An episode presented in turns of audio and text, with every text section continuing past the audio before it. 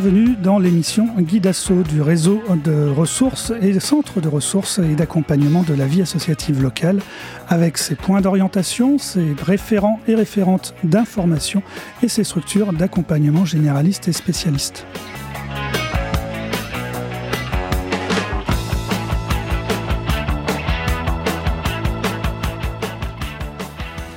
À chaque émission, sa thématique et ses invités. Aujourd'hui, nous allons parler développement de la vie associative et formation des bénévoles. Nous avons le plaisir de recevoir Madame Fouqueret euh, du service Égalité Vie Associative Solidarité de la région Nouvelle-Aquitaine. Bonjour. Bonjour.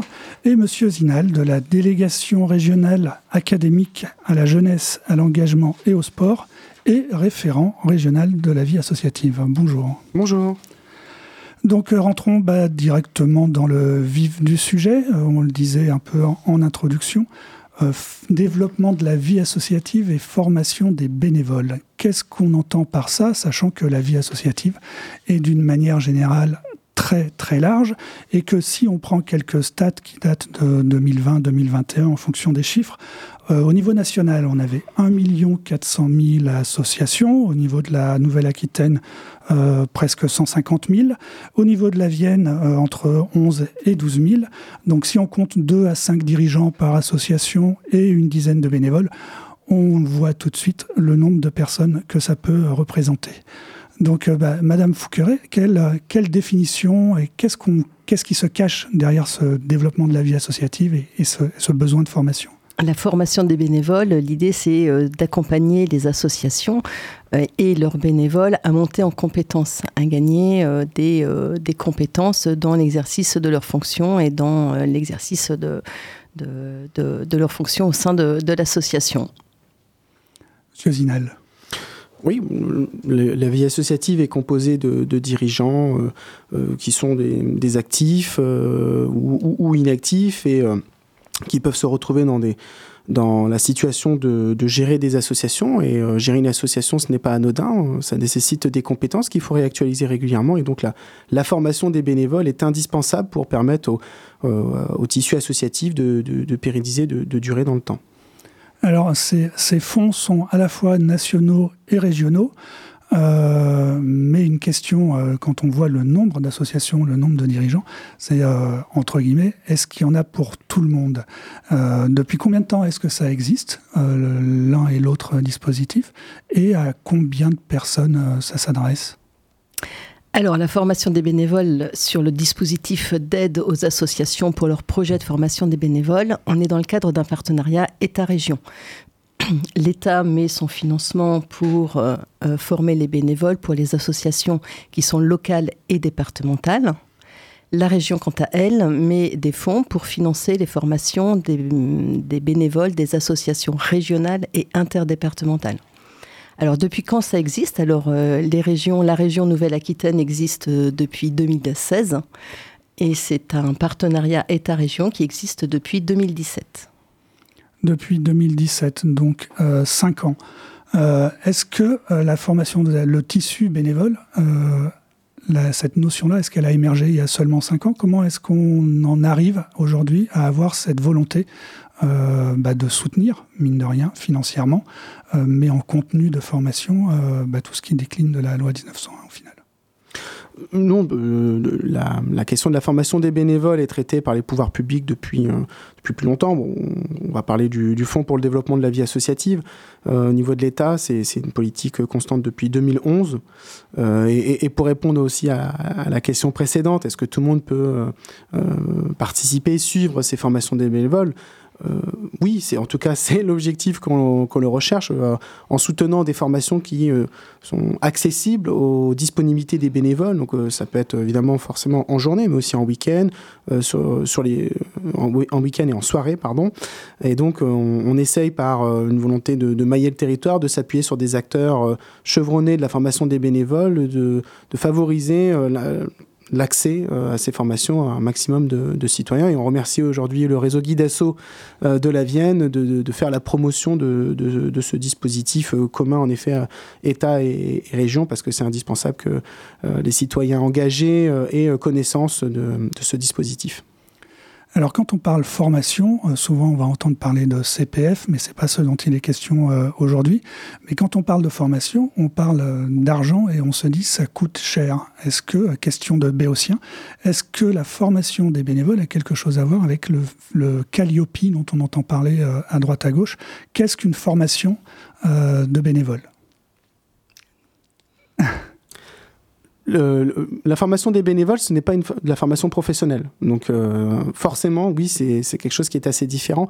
Sur la formation des bénévoles, ce qu'on en attend, c'est la dimension collective, le, partage. On a euh, vraiment une diversité euh, du, tissu associatif, des, secteurs, de, l'engagement des, des, dirigeants. Et donc, ce qu'on recherche, c'est par l'animation d'un expert, d'un professionnel de, la question, c'est de faire euh, remonter les, difficultés, mais aussi les, bonnes pratiques pour outiller les, acteurs, euh, les, dirigeants euh, associatifs. Donc on est quand même sur une logique qui est assez différente des, formations dites professionnelles.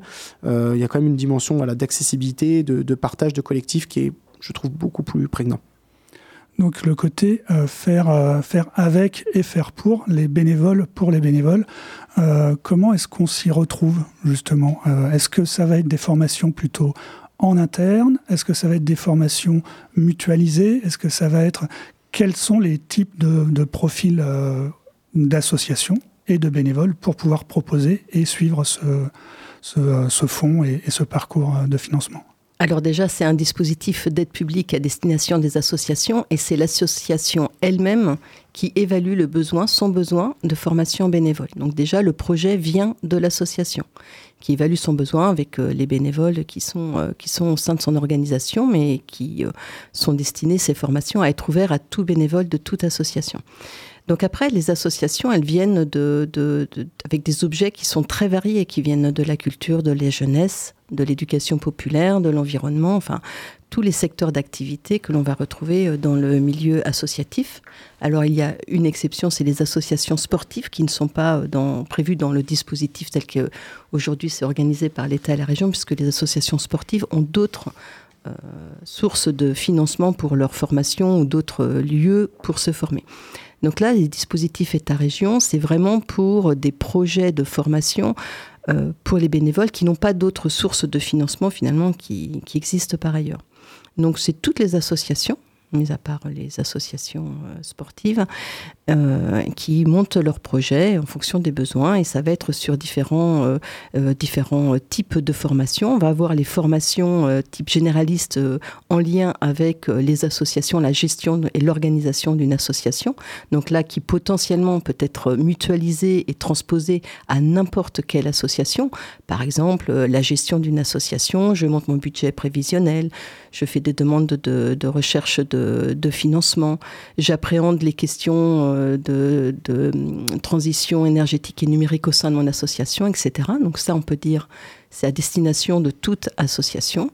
Puis, il y a un second type de formation qui, là, est lié en lien direct avec l'objet de l'association.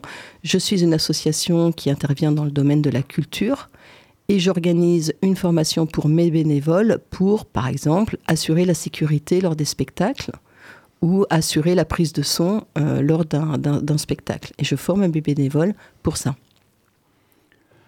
Euh, est-ce que c'est euh, quelque chose qui est facilement, dans les, dossiers que vous êtes amené à, examiner, est-ce que ce côté mutualisation, par exemple, une connaissance de recherche de financement, une connaissance de gestion budgétaire, parce qu'il est marqué à un moment dans la, note d'orientation, merci de présenter des budgets équilibrés c'est un autre débat de savoir pourquoi il faut un budget équilibré et comment on, l'équilibre. Mais quels sont les types euh, d'associations que vous croisez donc euh, et quels sont les types de formations qu'il y a aujourd'hui? Ça, c'est une perche tendue pour ce portail de formation qui est un peu typique euh, à la Nouvelle-Aquitaine, si je ne me trompe.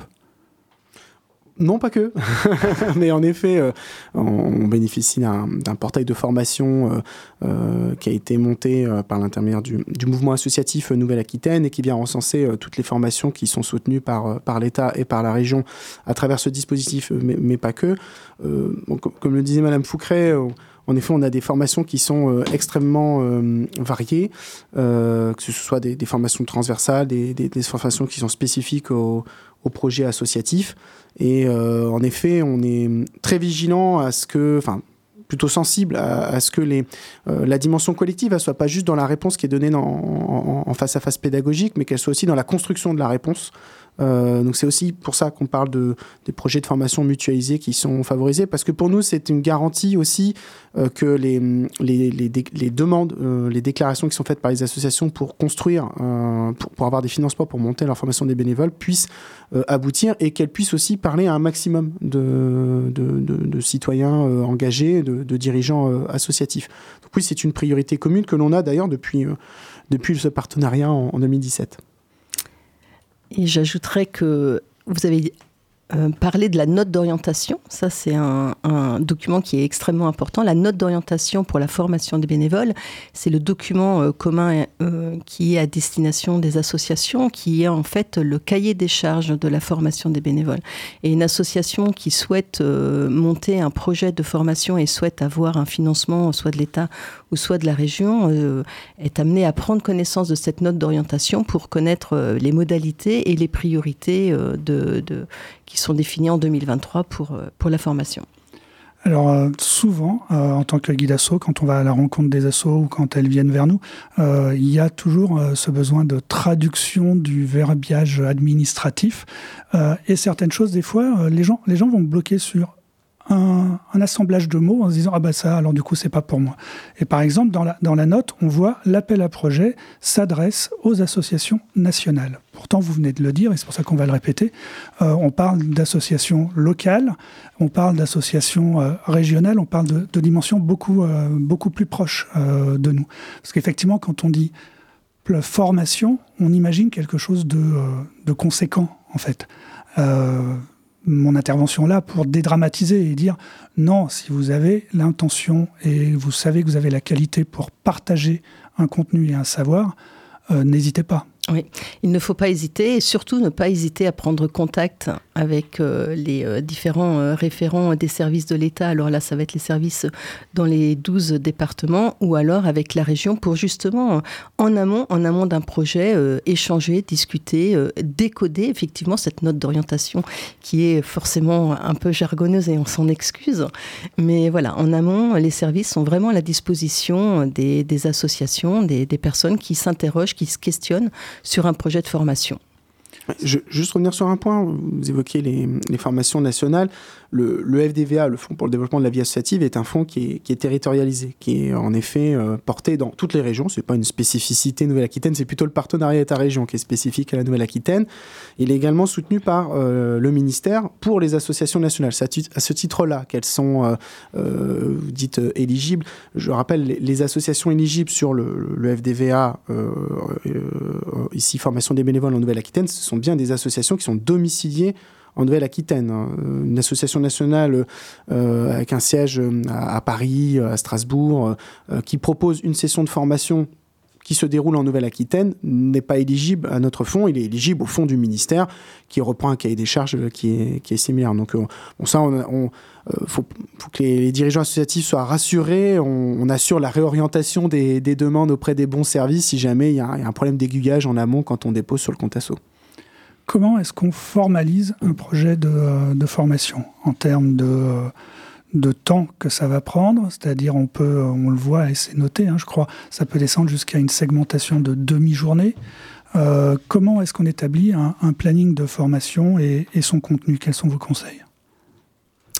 Alors, en tous les cas, nous, on calcule, on calcule une l'aide, l'aide alors pour la région euh, Nouvelle-Aquitaine, on calcule une aide publique de 500 euros par jour de formation et un jour de formation pour nous, c'est 6 heures. Ces 6 heures-là peuvent être organisées en une journée ou euh, deux soirées de 3 heures ou trois soirées de 2 heures. Ça, c'est l'association qui organise en fonction des bénévoles qu'elle souhaite mobiliser. Elle organise son programme. En fait, c'est tout le travail que fait euh, l'association avec, avec l'identification des besoins de ses besoins auprès de ses bénévoles. Et c'est avec les bénévoles qu'elle va construire son programme de formation en fonction des, besoins. Elle identifie euh, le formateur potentiel. Le formateur potentiel peut être en interne, c'est-à-dire la ressource peut être au sein même de l'association. Par exemple, euh, un, bénévole d'une association, euh, si je reprends mon exemple du, de la gestion d'une association, un bénévole d'une association qui, dans sa vie privée, est comptable, potentiellement peut euh, apporter, contribuer à une formation autour de la gestion d'une association et de monter un budget prévisionnel, par exemple. Donc la ressource euh, de formateur peut être en interne, mais ça peut être aussi en externe. Euh, identifier des formateurs qui interviennent sur des sujets spécifiques, peut-être pointus, et à, à l'association d'identifier le formateur potentiel. Et c'est en ça aussi que l'outil, le portail régional de la formation des bénévoles, dont on a parlé tout à l'heure, où sont recensées des formations qui sont organisées en région euh, Nouvelle-Aquitaine, ça peut être aussi un bon outil pour repérer qui fait quoi, qui a organisé quoi, et euh, aller chercher du conseil auprès des pairs, auprès des associations qui ont organisé des formations sur des sujets qui, qui, intéressent. Donc voilà, il y a des, des ressources en interne, l'association monte son projet, elle peut aussi euh, s'adresser encore une fois au service pour euh, parler de son projet et que nous, nous fassions du lien, dire d'accord, vous avez une recherche sur tel type de formation, et eh bien sachez que telle autre, euh, telle association a déjà organisé des formations sur ce sujet-là et potentiellement on met en, on met en relation pour, pour des échanges de contenu et, de repères de, formateurs potentiels. Oui, euh, votre question, elle concerne surtout les, nouveaux demandeurs, puisque c'est vrai que sur la, formation des bénévoles, on a... Euh, année après année quand même des, acteurs euh, bien ancrés sur le territoire qui ont, qui ont l'habitude, qui ont pu construire de véritables programmes de, formation qui s'adressent à leurs adhérents ou à un territoire euh, qui est donné.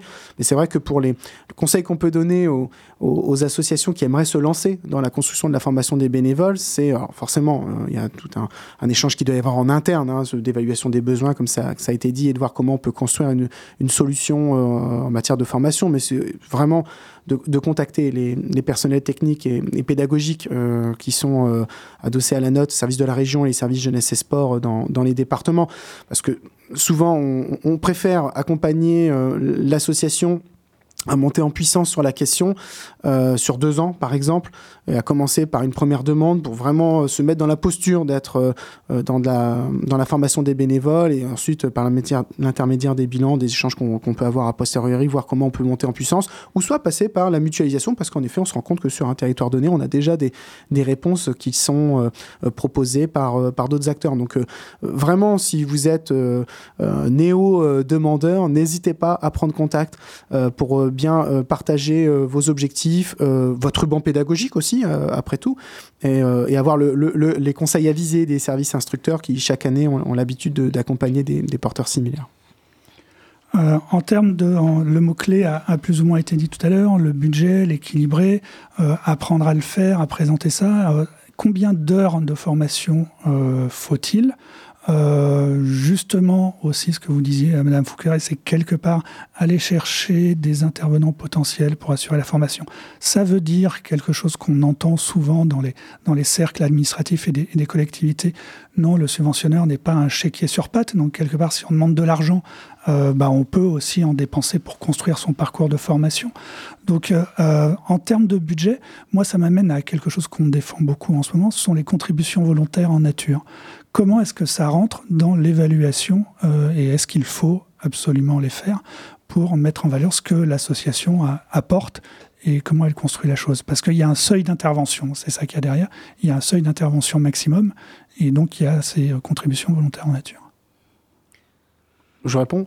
Euh, les contributions volontaires, oui, on, ne peut que en tout cas pousser les associations à réfléchir justement à l'investissement, notamment des, bénévoles. Euh, la difficulté qu'on a souvent dans les, dans les dossiers, c'est qu'on nous rapporte des chiffres dans un budget euh, qui est une grille qui est déjà prédéfinie dans le, dans le dossier de demande de subvention. Et on n'a pas forcément d'explicitation, même en allant fouler, fouiller pardon, dans, le, dans les rapports d'activité pour voir euh, comment euh, les choses sont, sont déclinées. Donc euh, c'est à double tranchant, les contributions volontaires. si on rapporte des données qu'on ne peut pas justifier les données en question, c'est pas c'est pas forcément utile. Par contre, il y a des associations qui le font très bien. Alors il y, a de la matière, il y a de l'outillage qui existe hein. sur, le, sur, le, site association.gouv.fr. Vous avez notamment un, guide spécifique sur comment on peut valoriser ces, ces contributions volontaires. Je ne doute pas qu'il y a certainement une émission euh, spécifique peut-être là-dessus. C'est au programme. C'est au programme. Euh, donc voilà, c'est quelque chose que vous pouvez faire euh, associatif, mais euh, c'est pas simplement euh, un nombre à mettre dans une case. Sinon, en effet, enfin là, je vais parler pour les services de l'État, mais euh, c'est une information qui ne sera pas forcément euh, prise en compte. Et, ça, c'est vrai que c'est une vraie difficulté euh, qu'on rencontre très souvent. C'est même pas une ligne pour, pour justifier. Et, je vous dis les documents à côté, parce que ça peut être aussi dans les rapports d'activité hein, qu'on retrouve certaines informations, on ne retrouve pas, donc on ne prend pas en compte. Pour la région, c'est une aide forfaitaire de 500 euros par jour de formation. Ce n'est pas un taux d'intervention. Donc euh, voilà, c'est un forfait. Et, et quelle, euh, quelle importance attachée au cofinancement sur ce type de dispositif? Quand il du cofinancement, euh, c'est bien c'est bien parce que ça montre qu'il y a euh, d'autres interlocuteurs, d'autres collectivités territoriales, par exemple, qui euh, interviennent sur le projet de formation de l'association. c'est pas indispensable. C'est voilà, c'est une information qui est partagée. Nous, on trouve ça toujours très intéressant quand localement la collectivité, l'agglomération, la communauté d'agglo, ou voilà, participe au projet de formation. Plutôt intéressant d'être sur du cofinancement, mais ce n'est pas un caractère obligatoire. Et euh, en termes de mutualisation, du coup, comment vous conseilleriez aux gens? Parce que une mutualisation revient à un cofinancement quelque part. C'est chaque, si deux associations montent un programme euh, ensemble, comment est-ce que ça va être déposé? Alors en fait, euh, quand deux associations travaillent ensemble sur un projet de formation, elles déposent un seul dossier, une seule demande avec un chef de file. C'est-à-dire elles s'organisent, elles voient entre elles qui est chef de file, et c'est le chef de file qui dépose la demande de subvention. Et donc, euh, pour revenir sur le chiffre technique de tout à l'heure, une formation, la prise en compte du dossier, c'est euh, à partir de 6 heures de formation annuelle, 50 euh, heures de formation annuelle. Quel est le, quel est le, quota? Alors, une formation, c'est-à-dire un, un intitulé de formation, ça peut être de 1 à 5 jours de formation maximum. Donc avec toujours une, journée étant 6 heures de formation. Donc une formation, c'est euh, de 1 à 5 jours de formation. Et l'association présente autant de formations qu'elle le souhaite. Donc on a des demandes de, de, financement public pour euh, des formations. Ça va de une journée à... Euh, on a des programmes avec 20, 30, 40, même on a eu jusqu'à 40 formations de demandées. Ça c'est pour la région c'est ça Idem pour l'État, hein, c'est un, critère commun. Après, c'est tout l'intérêt justement de, la mutualisation, c'est d'éviter euh, d'avoir une multiplication de demandes de, formation, ce qu'on appelait tout à l'heure des formations transposables sur la communication, la comptabilité, euh, euh, etc. Que chaque association aille proposer sa solution de formation de ses bénévoles. C'est d'aller vers la mutualisation parce que même si on vient de, secteurs euh, différents, de, territoires différents, il y a quand même un contenu théorique euh, qui est euh, similaire et que plutôt que de multiplier des, petites subventions, ce qu'on appelle saupoudrer des subventions sur ce type de formation, vaut mieux aller vers des formations mutualisées qui en plus permettront d'avoir des groupes plus étoffés et donc plus enrichissants.